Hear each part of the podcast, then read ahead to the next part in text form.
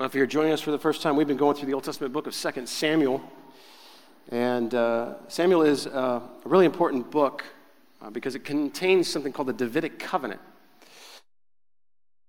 will raise up your offspring after you, who shall come from your body, and I will establish his kingdom. He shall build a house for my name, and I will establish the throne of his kingdom forever. Um, again, this is the Davidic covenant. That's what we call it. This is this promise of God that, um, that, that David's going to have a house. David starts off by asking or telling God that he wants to build him a house. God says, No, no, I'm going to build you a house. And what he means by that is a dynasty. Um, an heir would come from David that would one day be this righteous, eternal king this, this King of Kings. And, and this is this, this, this powerful promise that we find in Scripture. And, and it's sort of this, this guiding force that, that, that moves us along towards the New Testament and towards the incarnation and towards Jesus, right? So um, there's this, this thing we find in, in 2 Samuel 7. It's this, this hope of the promise. Now, the hope of the promise seems to be at risk when you get to chapter 11 because David, this king, commits adultery. And then to cover it up, he commits murder.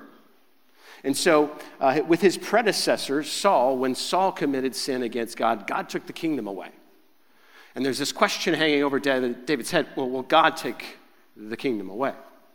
In chapter 12, um, God confronts David through the prophet uh, Nathan of, of his sin, and, and David repents. And, uh, and, and what we see God saying to David there is, The Lord has put away your sin. You shall not die. Lord's put away your sin, He set it aside. You're still going to be king. You're still going to be uh, an anointed one. That's, uh, that's another term for Messiah. David was a type of Messiah that, toward, that points us towards, towards Jesus. But God says, You're still my man for this particular job. You're still going to be king. However, there's going to be consequences. There's going to be a curse and so 2 Samuel 7, the promise of that is held in tension now with the curse of 2 Samuel 12, where God says, The sword shall never depart from your house. In chapter 7, God is saying, I'm going to give you a house, I'm going to give you this dynasty, but now because of this sin, there's a sword and it's never going to leave your house. Like, here's this house that's a picture of life, but here's this sword, which is a picture of, of death. And these two things are going to be held in tension. And the curse goes on. God says to him, I will raise up evil against you out of your own house, and I will take your wives before your eyes and give them to your neighbor, and he shall lie with your wives in the sight of this sun, for you did it secretly, but I will do this thing before all Israel and before the sun. So, the first part of that curse, this, this sword, that never will depart, that's, there's no insight for David in regards to that aspect of the curse. However, the second aspect of the curse, we're going to see it fulfilled today at the end of chapter 16. We'll see that part fulfilled. Um, but, but where we've been at is uh, uh, David's sin as a result of that. Uh, there's repentance, but um, his firstborn Amnon uh, sexually assaults one of his daughters. Um, her uh, brother Absalom retaliates, commits murder against Amnon. He flees to another country, and then through a series of manipulative circumstances, Absalom comes back. Um, but he's still not allowed to see David. Uh, through more manipulative circumstances, they finally meet together after years, and there's, there's no confrontation, uh, there's no admittance of guilt, there's, there's no forgiveness, there's no there's no repentance, there's no reconciliation. And what you have there is just, just cheap peace. Like they just, these two individuals are just sweeping it all underneath the rug and pretending like it didn't even happen. And from there, Absalom goes out and he begins to lead his insurrection. He looks at his father and he sees the kind of leader that his dad is. And last week we talked about this question What do you do when you're under the authority or under the leadership of somebody you don't trust or somebody you can't respect? What do you do when you're under the authority of somebody who's sinful and fallen and broken? How do you respond to that? And we watched as, as Absalom's response was, Well, I'll be the better king. I'll supplant. I'll form my team and go against. I'll, I'll be the better king. I'll lead the insurrection. That's one kind of response that you can have to leadership that you don't respect or don't trust. Another response could be leaving. We talked about the legitimacy of that, that sometimes it is necessary to leave the context of that, that leadership structure in order to preserve yourself, in order to preserve your heart, preserve your life, like David did under Saul, or like David did last week when he left Jerusalem to Absalom. Sometimes it's necessary to leave. But the third response is that of Jesus.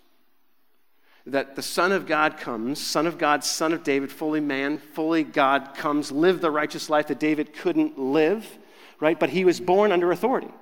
He was born small. He was born weak. He was born under the, the religious authority of the day, which was corrupt. And he was born under the political authority of the day, which was corrupt.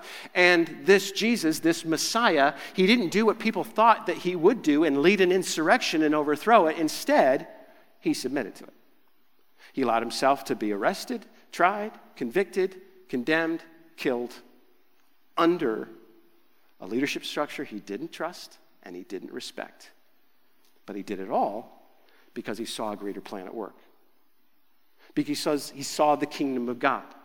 Because he saw the plan of redemption and was participating in that. And so the question for us is when we look at Jesus and we look at those sinful fallen leaders, will we respond like Jesus did?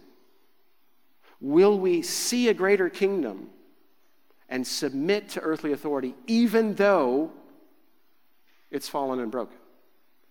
It's interesting, and I, and I pointed this out last week, that uh, God never tells us to respect or trust human authority. We're supposed to respect and trust Him. So, if last week was about asking that question, uh, how do you follow broken, sinful leaders, then this week is about asking the reverse question how do you lead fallen and broken people? And the foundation has to be, as we talked about last week, it has to be this, this understanding that we are both at once two things. We are both at once deeply, deeply fallen, broken, sinful people, and yet at the same time deeply loved by God. So much so that he sent his son to die to redeem us. And so that applies to both follower and leader.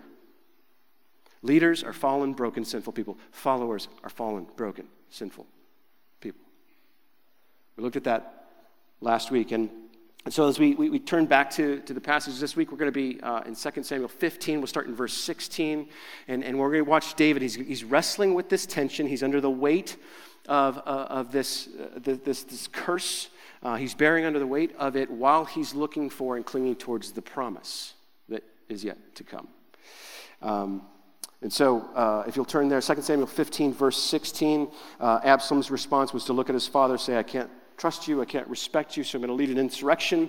He, uh, he steals the hearts and minds of the people. He goes to Hebron, anoints himself as king, gathers his team together, and marches on Jerusalem. And David takes his family and leaves, and that's where we pick up the story, verse 16. So the king went out, and all his household after him, and the king left ten concubines to keep the house.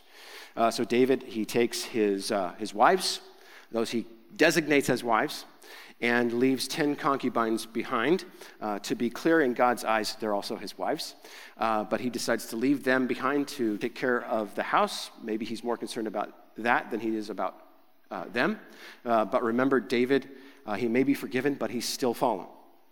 He may be forgiven, but he's, but he's still sinful right? And, and we, we look at David through the story of, of Samuel, we ask the question is David a good guy or a bad guy? And the question is yes, right? He's fallen, broken, sinful, yet deeply loved by God. Is he a good guy or a bad guy? Yes. When you look in the mirror, are you a good guy or a bad guy? Yes, to be clear. Right? Like, uh, so, so David, he, he makes uh, the, the choice to, to, to leave these women behind. Verse 18 And all his servants passed by him, and all the Cherethites and all the Pelethites and the 600 Gittites who had followed him from Gath passed on before the king. Now, what's interesting, these guys are all Philistines. Uh, these are um, uh, uh, members of a nation that is against Israel, that have been fighting with Israel for a long time. You remember, Goliath was a Philistine. Goliath was from Gath. Like, there are, are relatives of Goliath, that big giant that David killed, now following David. Okay? Now, uh, we, we, we, meet a guy named Ittai here. Ittai is newly uh, come over to, to, to, David's side. And, uh, and David pulls him aside and says, Hey, thanks for, for being willing to follow me, but hey, you're new around here. Things are really falling to pieces. Maybe you've picked the wrong side. Maybe you should go back to Jerusalem. If you, if you hang out with me, you're liable to get killed. And Ittai's response to that is this As the Lord lives, and as my Lord the king lives, wherever my Lord the king shall be, whether for death or for life, there also will your servant be. He say, I'm with you. I'm with you. And, see, um, this sort of fits into there's this or, overall theme that you find within Scripture that from the very beginning, God's desire has been to save the entire world, not just one people group. He uses one people group in order to save everybody. That, that God says to Abraham, I'm going to bless you in order for you to be a blessing. And Jesus talks about the fact that the descendants, the true descendants of Abraham, are not just descendants by blood or genealogy, but they're people who obey God. And here's some Philistines obeying God. This is underscored here as part of that, that larger theme. But, um, but what, essentially, what we see in, in Ittai, he is, he, he, he's a grace of God to David. Here, David is, he's under the weight of this curse, curse which he deserves because of his sin. But here, God in his grace gives him somebody to help bear the weight of that. And Ittai will, will come in handy as we, we see in chapter 18. But um, he's not alone. Uh, then we see uh, two guys named Abiathar and Zadok. Uh, these guys are priests. And when David leaves, they decide, well, let's take the ark and let's follow David. They take the Ark of the Covenant out and they follow David. And, uh, and this, this was normal. Like when, when the king of Israel goes out to, to, to fight a battle, uh, the Ark would often go uh, with them. Um, and and attend, uh, sometimes we see that, that the Ark is, is kind of used like a good luck charm.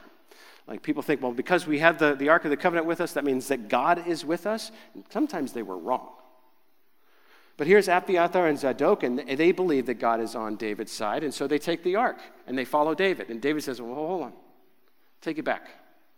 Um, 25, carry the ark of the God back into the city. If I find favor in the eyes of the Lord, he'll bring me back and let me see both it and his dwelling place. But if he says, I have no pleasure in you, Behold, here I am. Let him do to me what seems good to him. See, David's not going to use the ark uh, as to say, God's on my side. Because I have the ark, God's on my side. David doesn't know if God's on his side. In fact, David, he's, he's holding his future with open hands at this point. He's actually, he's actually willing that God should take away his kingdom and give it away to Absalom, if that should be God's will. And if you think about it, uh, that wouldn't break the covenant promise. Absalom was a son of David, who the Messiah uh, and Christ could come through him if God chose that to be the path. David, he's holding his future, he's holding his reign and his authority in an open hand. Maybe God's not with him, he thinks. Um, but here's Abiathar and Zadok, and there's two more people that are there to, to help David, help bear the weight of the, of the curse that he's, he's under. And then we see David at the end of chapter 15. He's walking out of Jerusalem and he's walking up the, the Mount of Olives. And his head is covered and he's weeping the whole way and he's not wearing any sandals on his feet. And that's when he gets the worst news of all that Ahithophel, his friend, his counselor, has betrayed him. He's gone over to Absalom's side. He gets the, the worst news of all. And then here, finally, after all this time in this section, finally somebody prays. Finally, God is included. And David offers up this very simple prayer in verse 31 O Lord, please turn the counsel of Ahithophel into foolishness. Finally, somebody's praying and including God. And God answers. Almost immediately, David looks up, and there's Hushai another friend, another, another counselor of his, and he's standing in the road and, and, and, he's there to help David and help bear up under this, this burden of the curse. And so David tells him, I want you to go back. Instead of, I don't need you with me here, I need you in Jerusalem. I want you to go to Ab- Absalom and I want you to pretend like you've defected, pretend like you're on his team, ingratiate yourself to him so that you can counter Ahithophel's counsel. We'll see that next week. But here's another person, a fourth person who's helping David bear up underneath this weight. Then we get into chapter 16. And almost everybody we meet there is not pro David, they're against David. And they're not going to help him, they're going to try to hurt him. They're going to add more weight to what's going on. Verse 1 When David had passed a little beyond the summit, Ziba, the servant of Mephibosheth, met him with a couple of donkeys saddled, bearing 200 loaves of bread, 100 bunches of raisin, 100 of summer fruit, and a skin of wine. Now, this seems positive, right? Here's somebody who's bringing provision. It seems like a good thing, um, but it's not. And you kind of have to read between the lines and remember where we've been. In, in, in chapter 9, uh, David, he's at the height of his uh, career as king. He's at his best, okay? And he looks around at all the blessings that God has given him and he asks the question who should I show the loving kindness of God to? I've been blessed, I want to bless others. So, who can I show the loving kindness of God to? And they said, Well, there's a guy named Mephibosheth. Um, he's, a, he's a grandson of Saul. He's crippled in his feet. An accident happened to him when he was very, very young. As a result, he's destitute. He's got nothing no name, no money, no nothing. And David says, I'll take care of him. And he brings him into his house. He gives him a seat at his table. More than that, he restores his grandfather's wealth to him, Saul's wealth and uh, he restores his name. And, uh, and he looks at Ziba, who was his grandfather's servant, Saul's servant, and he says, Now you're Mephibosheth's servant. Now, this had to be a blow to Ziba because uh, when there was nobody to assume Saul's place, he just took over Saul's household. He started running it like it, it, was, it was his own. And so now all of a sudden, after all these years, maybe a decade or more, he's, he's owned this property and he's become quite wealthy utilizing. Now David's saying, okay, uh, give it to Mephibosheth and work for him. So here in chapter 16, he shows up with all this provision for David, and you think it's a good thing, but then what he says to David is Mephibosheth, uh, he's actually not for you. And, and I came, but, but he stayed because he's hoping, um, and this is an incredible, incredible lie, he's hoping that Absalom will take the kingdom from you and then give it to him because he's the hereditary heir of Saul. But, but, but what he's essentially doing, he's adding more on to David's burden by saying, here's one more person who hates you, here's one more person who's against you, here's one more person who's out to get you. Then we, we meet a lovely man named Shimei. Verse 5. When King David came to Bahurim, there came out a man of the family of the house of Saul whose name was Shimei, the son of Gera. And as he came, he cursed continually, and he threw stones at David and all the servants of King David, and all the people, and the mighty men were on his right hand and on his left. And Shimei said as he cursed, Get out, get out, you man of blood, you worthless man. The Lord has avenged on you all the blood of the house of Saul, in whose place you have reigned. And the Lord has given the kingdom into the hand of your son Absalom. See, your evil is on you, for you are a man of blood. So here comes Shimei, and he starts throwing stuff at David. And he starts cursing him. David's he's already bearing up under the weight of the curse of, of, of, God because of his sin. And now here's somebody else adding more. He's cursing David. And, and the words there where, or he says, You man of blood, you worthless man. Uh, in the original language, it actually is, is more like, You bloodstained fiend of hell. You bloodstained fiend of hell. And he's throwing rocks at David. And, and then, to, to make matters worse, he accuses David of, of murdering Saul, Abner, Ishbosheth, people within the house of Saul, and then stealing the throne away from the house of Saul and claiming it as his own. In other words, you're a murderer and you've usurped, usurped power that doesn't belong to you. Now, if you remember from earlier on in the story, David wasn't responsible for killing Saul or Abner or Ishbosheth. He had nothing to do with any of those crimes or murders. And God had given him the kingdom. So he is, he's guiltless of what he's being accused of by Shimei. However, he's not maintaining his innocence. He knows he's guilty of other stuff. And so this is why David responds Behold, my own son seeks my life. How much more now? May this Benjaminite leave him alone and let him curse. For the Lord has told him to, It may be that the Lord will look on the wrong done to me, and that the Lord will repay me with good for his cursing today. He may not be guilty of what Shimei is accusing of him, but David knows the guilt on his head. He's bearing up under the weight of, of this curse. He's allowing this individual to insult him. Even going so far as to say, this insult may be even coming from God. You see, he's, he's holding all of this with an open hand. He's, he, he, he believes that he was, he was made king by God, but he believes God can take this away. Though he has hope, God will redeem it. Um, look at verse 9. Then we, then we meet somebody else who, who adds to the burden. Abishai, the son of Zeruiah, said to the king, Why should this dead dog curse my lord the king? Let me go over and take off his head. But the king said, What have I to do with you? sons of Zeruiah. If he is cursing because the Lord has said to him, Curse David, who then shall say, Why have you done so? Um, Abishai and his brother Joab are the sons of Zeruiah, and we've seen them throughout the of Abner. But these are two individuals who, I think the best way to describe them, um, uh, my father in law is a, is a big fan of, of Bruce, Bruce, excuse me, Bruce Willis movies. Um, because in general, Bruce Willis movies are uh, movies in which he kills lots of people. And um, I, I, think it was, I heard a quote this, this week from, uh, uh, from Die Hard 3, the one with Samuel L. Jackson. You know the one I'm talking about. And uh, the, the, the, two characters, like they get split up, and Samuel L. Jackson, he's, he's looking for, uh, for John McClane, and he's asking himself, what would John McClane do in this situation? He's like, oh, I, I know. He'd kill everybody right? So if you're wondering what Abishai or what Joab would do in given a situation, well, they just kill everybody. That's why Abishai's like, I'll go take off his head for you. Uh, Abishai was with David when, um, uh, before David was king, Saul was still king, and David was on the run from his life. Like uh, uh Saul's out to kill him, and, uh, and, and they sneak in, David and Abishai, into Saul's camp, and Saul's sleeping, and Abishai picks up a, a spear, and he's going to kill Saul. And David stops him.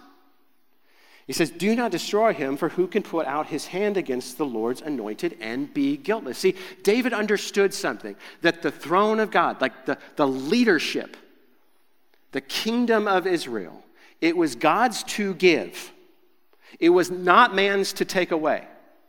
It didn't matter that, that David had already been anointed king, he was to wait. He was to allow God to do the work. God is the one who sets up kings, God is the one who takes down kings. He would not raise his hand against Saul. He would allow God to remove Saul and give him the kingdom. Absalom is doing just the opposite to him. And David is once again holding his reign with open hands, saying, If God wants Absalom to rule, then okay.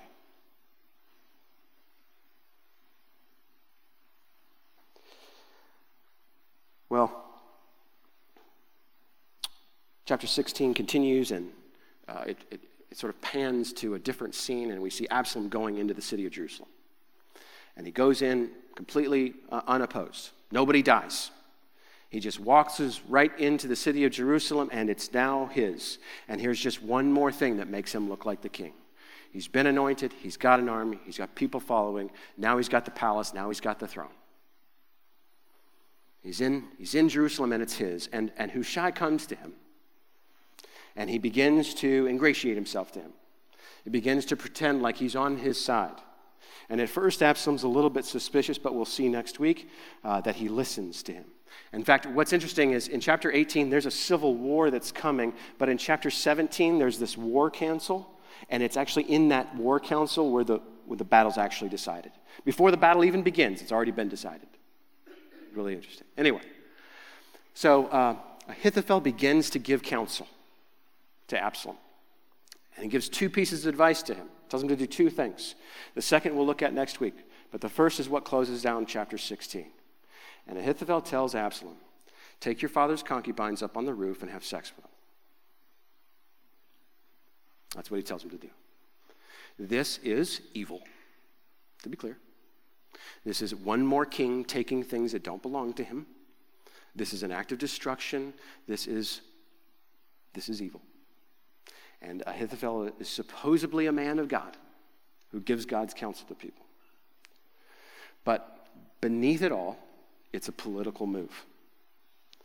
Because by doing this, the people will know that, that Absalom's ties with David is irreparable. Like, this is the final straw. This is the break in the relationship. Right now, there exists this fake peace between father and son. They haven't actually met yet. They haven't actually confronted each other yet. They pretended like everything is all right and slid things under the rug and never dealt with stuff.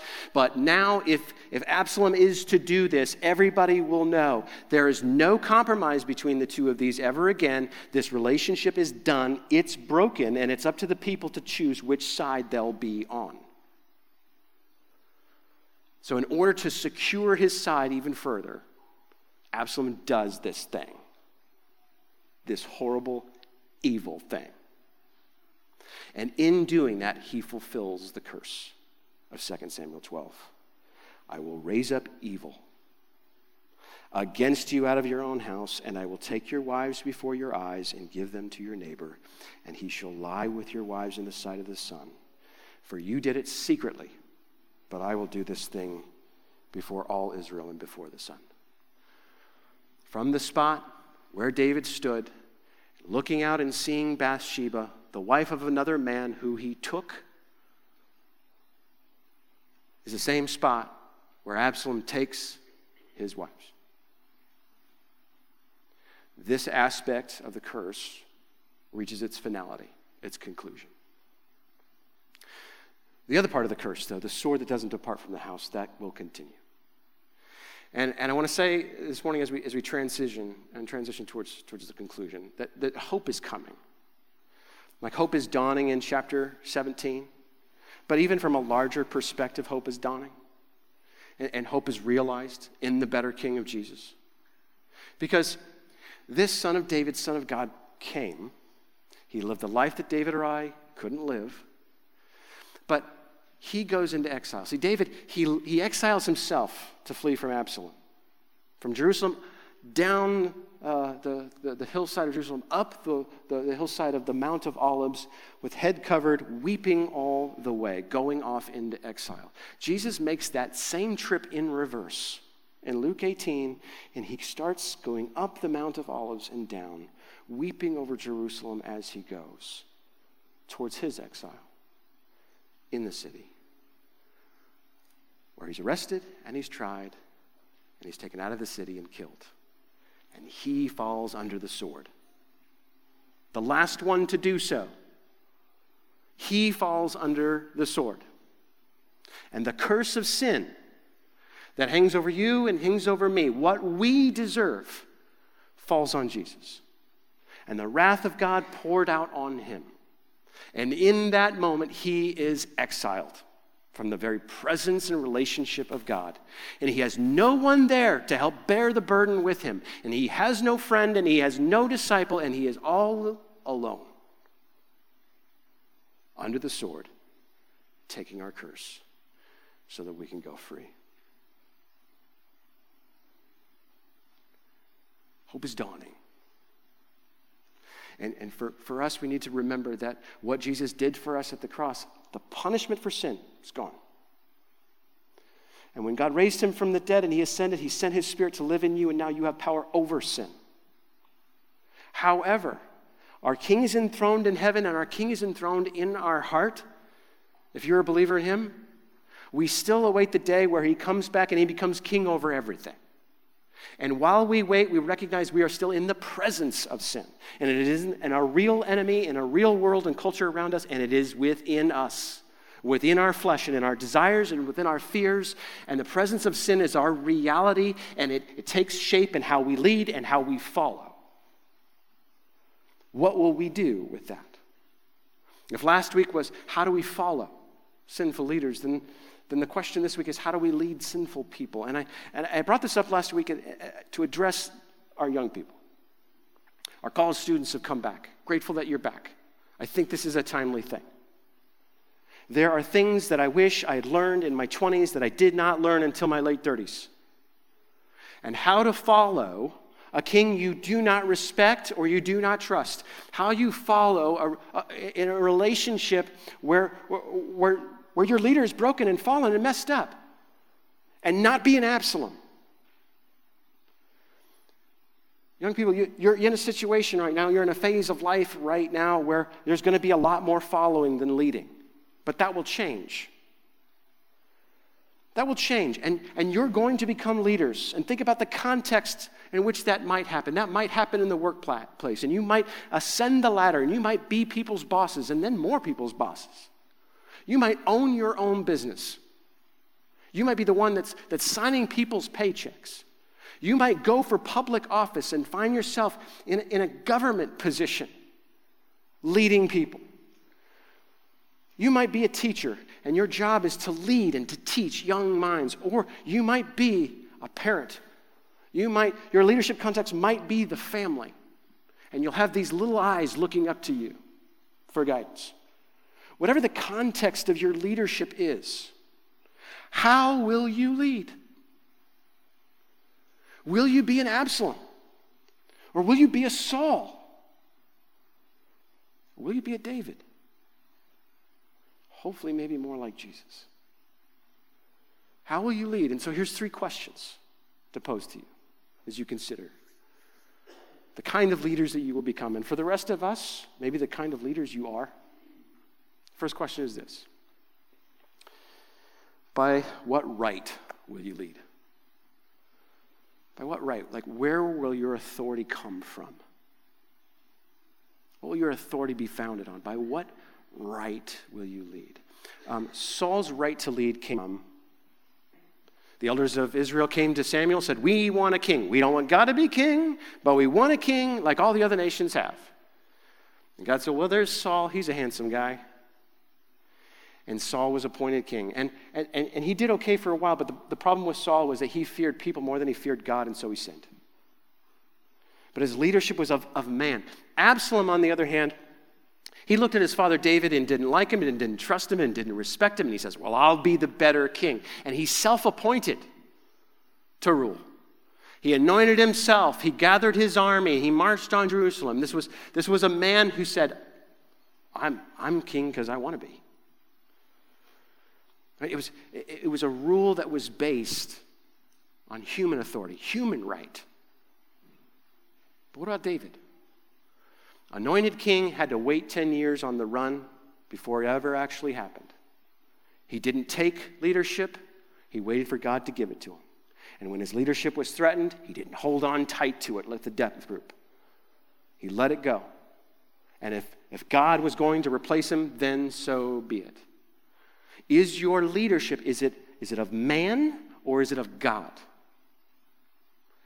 You ever heard of the, the C's of leadership? very C, like, like the four C's of leadership or whatever. Um, if you Google it, there's like 15. Apparently, like in, in the business world, um, every leadership trait begins with the letter C. So there's lots of them. Um, but uh, people will look to those leadership traits and they say, because I have those leadership traits, I should be a leader. Right?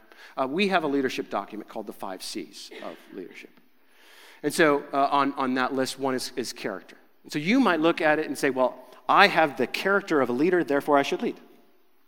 Right? I have, um, I, I, have a strong sense of justice. I have a good work ethic. Um, I, uh, I'm a great organizer. I, you know, whatever it is, like I have, I have a, a, the characteristics of a, of a great leader. Or you might say, well, I have the chemistry of a good leader. Like I, I'm the ability to, to relate to people and to get people to, to join my cause and to, uh, to, to, to, you know, cast my vision or whatever. I have the, the chemistry to do that. Or you might say, well, um, I have the, the capacity to lead. Like I have, I have the time and I have, um, uh, you know, I, I don't stress out very easily. So, you know, emotionally, I have the capacity to deal with all sorts of difficult stuff. Or, or I have the financial capital to, to start a business and, and lead. Or, or you, might, you might say it's competency. I'm a competent person. You know, I have the education that I've worked hard for and studied hard for. I have the experience. I have, I have gifting and I have talent. I have the competency in order to lead. And so you would point to these things and say, because I have the C's. But see, uh, on our leadership document, there's a, there's a fifth one, and it's called calling. And essentially, it's the question by what right do you lead? Where did it come from? By whose authority? Were you called by man? Were you called by yourself? Were you called by God?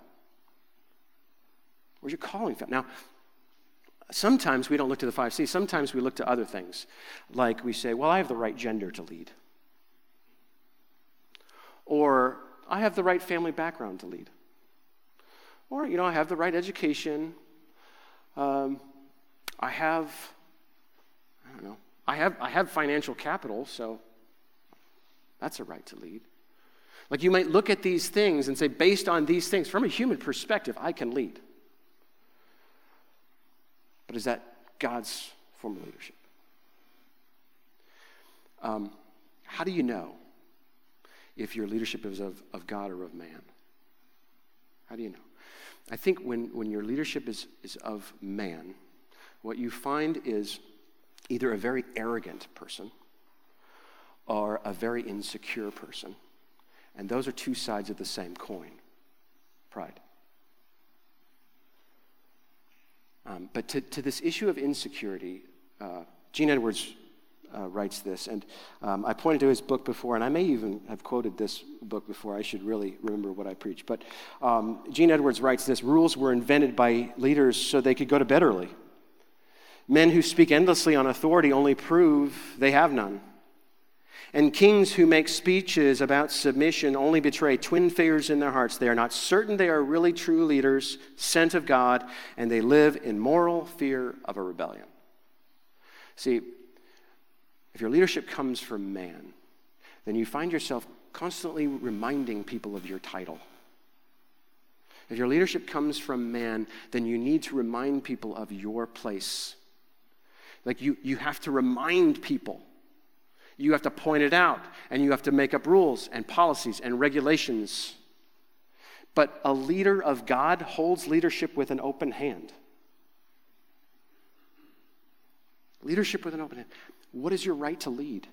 Where does it come from? By what right? David held his authority with an open hand. Second, will you love the people you lead? Leadership isn't given by God, for the leader. Authority is given by God for the people that are supposed to be led. As a leader, will you love the people that you lead? Will your concern be for them or will it be for you? And considering the context, consider some verses with me. If, if your context is church leadership, whether that's overall elder or house church leader or discipleship leader or maybe um, a uh, servant team lead. Hebrews 13, 17, which says leaders are to keep watch over souls and will therefore have to give an account of their leadership. What a huge responsibility that is. If you were to, to recognize that leadership means keeping watch over another person's soul and having to be accountable to God for that, you had better love that person. Right? Secondly, if the context of your leadership is, is the workplace, Ephesians 6 9, which warns not to threaten those you lead, but remember that in God's sight there's no partiality between you and them. Now, the context of that verse is slaves and masters, but it translates pretty well to bosses and employees, and sometimes the attitudes that exist between them. Right? For, for, for a boss to threaten an employee, and, and they usually do that with what? With sticks and carrots, right? Follow me, get the carrot. Don't follow me, get the stick. It's a form of threatening. And, and what, what Paul is saying there is that God, in God's eyes, there's no partiality between the two of you. The boss is not better. The boss is not better. Do you love the people that you lead in a workplace? Um, if the, the context is government, 1 Peter 2.14, which says that your role is to ensure justice by punishing evil and praising those who do good. Your job is to do justice, make sure that justice is carried out for the sake of your people, to not withhold justice. Like so much of the Old Testament is God addressing uh, the Israelites' leadership and how they did not defend the people and how they did not carry out justice for the poor and the powerless and the weak and the people in the bottom.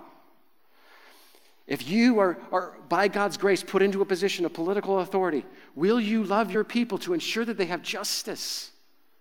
And will they be praised when they do the just thing. Next, the, the context of family. Ephesians 6 4 says, Don't provoke your children to anger. Colossians 3:20 says, Don't provoke your kids in a way that leads discouragement and hopelessness. As you lead your kids, the, the, the, the reality is you could idolize their future. You, you could desire for them to attain certain things or to become a certain kind of person or, or, or have this great, I don't know, this, this great future, but it's, but it's all to make you look good. And in order to make them be the people that you're envisioning them to be, what you might say or do to them that ultimately feels to them like it's uh, provoking them to anger, like it's discouraging, like it's hopeless, like you have a standard for them that they know they could never attain. Will you, will you love the people you lead? You see, you can love the people you lead, or you can use them. Either, either you will love them and you will promote them towards God's kingdom, or you will use them in order to make, make your kingdom. You'll use people like objects if you don't love them. Will you love them? Lastly, will you cover your weaknesses or will you repent of them? You know, Saul, he, he lived under this, this fear of, of man. And so he sinned against God. And when Samuel comes to confront him, he's got a laundry list of things as excuses for, for why he did what he did or that it wasn't really all that bad. Try to cover up his sin. Um, Absalom, on the other hand, um, he, he, he's self righteous through the whole thing. And he looks at the death of Amnon as, as totally justifiable, that it wasn't like a, a, a vendetta, it wasn't vengeance to kill his brother Amnon, it was the righteous thing to do. So much so that he demands to have an audience with King David saying, If I've done wrong, then prove it. And really, what he's essentially saying is, I haven't done anything wrong. I haven't done anything. David, on the other hand, at first he covers, but when confronted, he confesses and he repents. David Dittenberg talked about this when we walked through chapters 11 and 12. Like, this is in Scripture because David wanted it there. He, he published a psalm that he wanted publicly sung about his sin. Could you write a song about your sin and have it sung from this platform? In Psalm 51, he writes, For I know my transgressions and my sin is ever before me. Against you, you only have I sinned and done what is evil. He confesses, he, he, instead of covering his weaknesses and his sins, he brings it to light and confesses it. You know, for, uh, for us as leaders, you know, James says to us, we're, we're to confess our sins to one another. He's talking to the church. Why would we expect the church to confess sin if its leaders never do?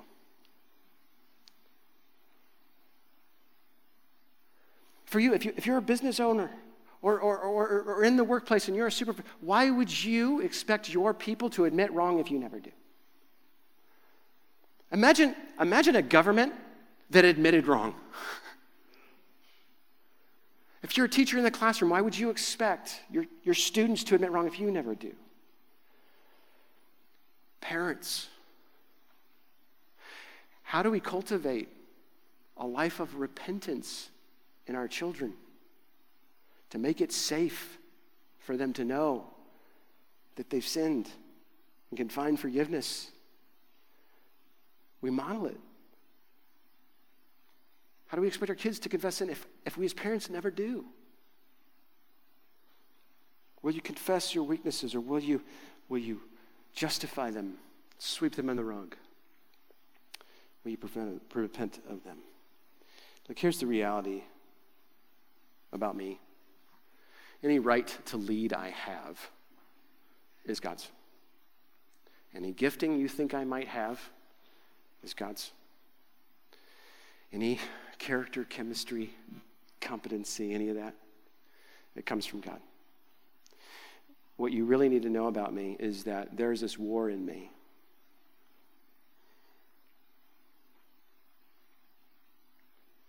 Between the Spirit of God that wants me to point people to Jesus and my flesh that wants me to point people to me.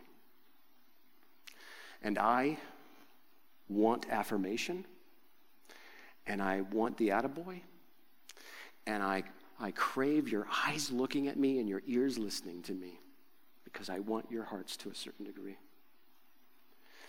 I want and I want because I want to build my own kingdom.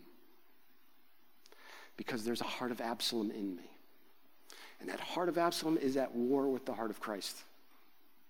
And I pray that God would transform that in me. And I pray that He would take that away from me. And He's doing it, but He's not doing it at the speed I would like Him to. And it's so slow.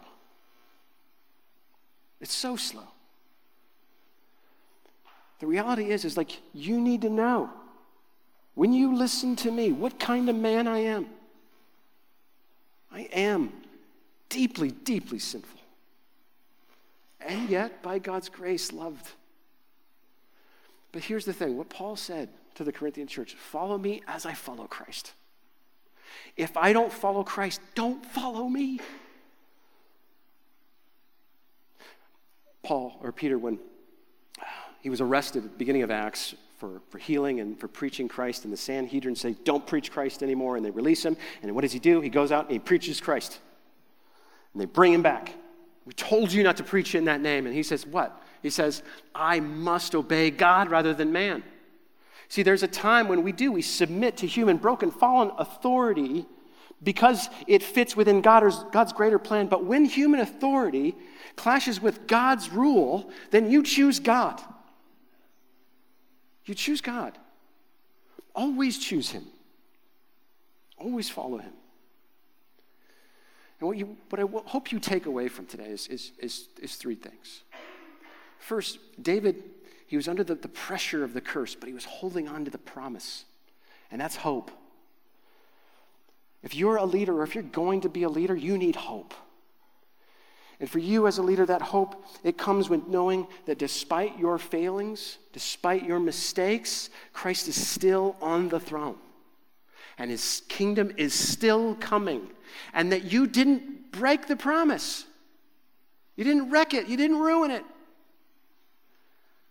Despite your failures, you need hope. The second thing, community. You need community. You need, as a leader, you need people to bear up that weight with you, to help carry that load with you. The leaders who lead from isolation, those are the people that are deeply, deeply insecure. Because they're afraid that if they're honest about what's going on, people will find out how messed up they are and they won't follow them. There's this insecurity there. Like, for me, parenting is huge. Maybe it is for you as parents too. Like, parenting is the most difficult thing I've ever done. And my kids look at me sometimes and they're like, You're not doing this well.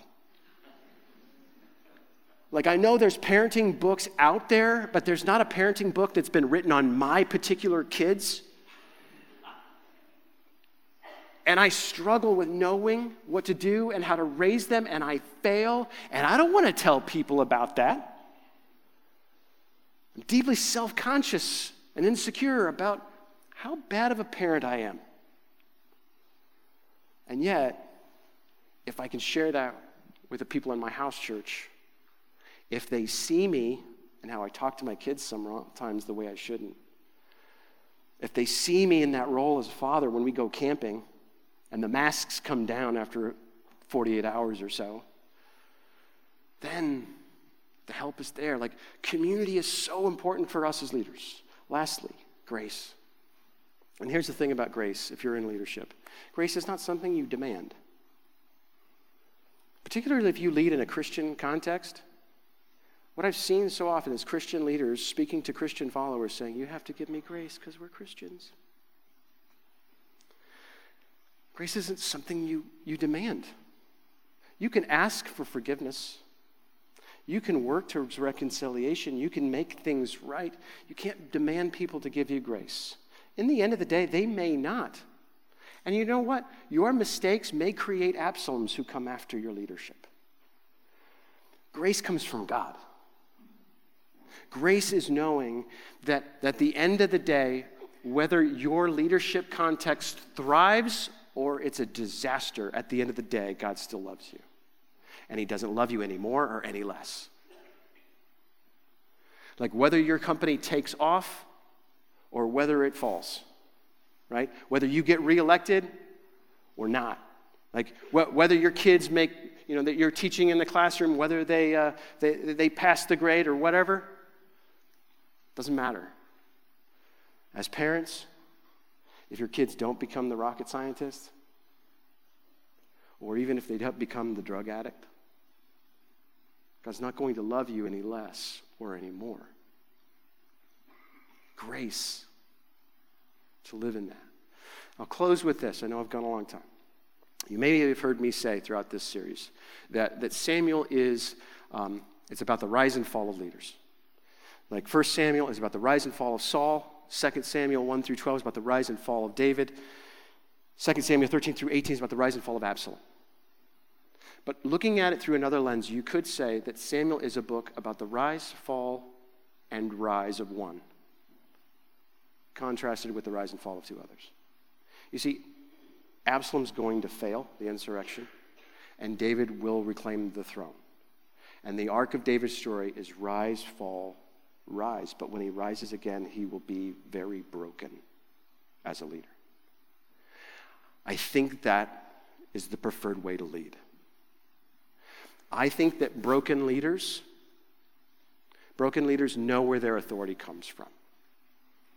Unbroken leaders claim it's of them. Broken leaders, broken leaders know how to repent. Unbroken leaders cling to self righteousness. Unbroken leaders, well, they experience pain and they know empathy and they know how to love better. Unbroken leaders know how to love. Broken or broken leaders know how to love. Unbroken leaders, excuse me. Unbroken leaders just know how to use people. And when it comes down to it, God uses broken leaders to fix the world. Unbroken leaders just mess it up more. Let's pray. Heavenly Father, thank you for your grace. Thank you for the hope that you, you give in the community that you provide us with for those of us who lead. I pray that we would lean into that. I pray that, that what would drive us is that hope and that community and that grace. God, I pray that we would be people who hold our leadership with open hands. God, I pray for myself that, that if you today should decide that you have something else for the people of this church, that I would let this go. God, I pray for um, I pray that for, for our leaders and that, that we would submit to you and love like you, that we would treat people the way that you treat people, see people the way that you see them, love them, not use them. And I pray, Father, that we would be quick to repent. Quick to repent. In the name of Jesus, amen.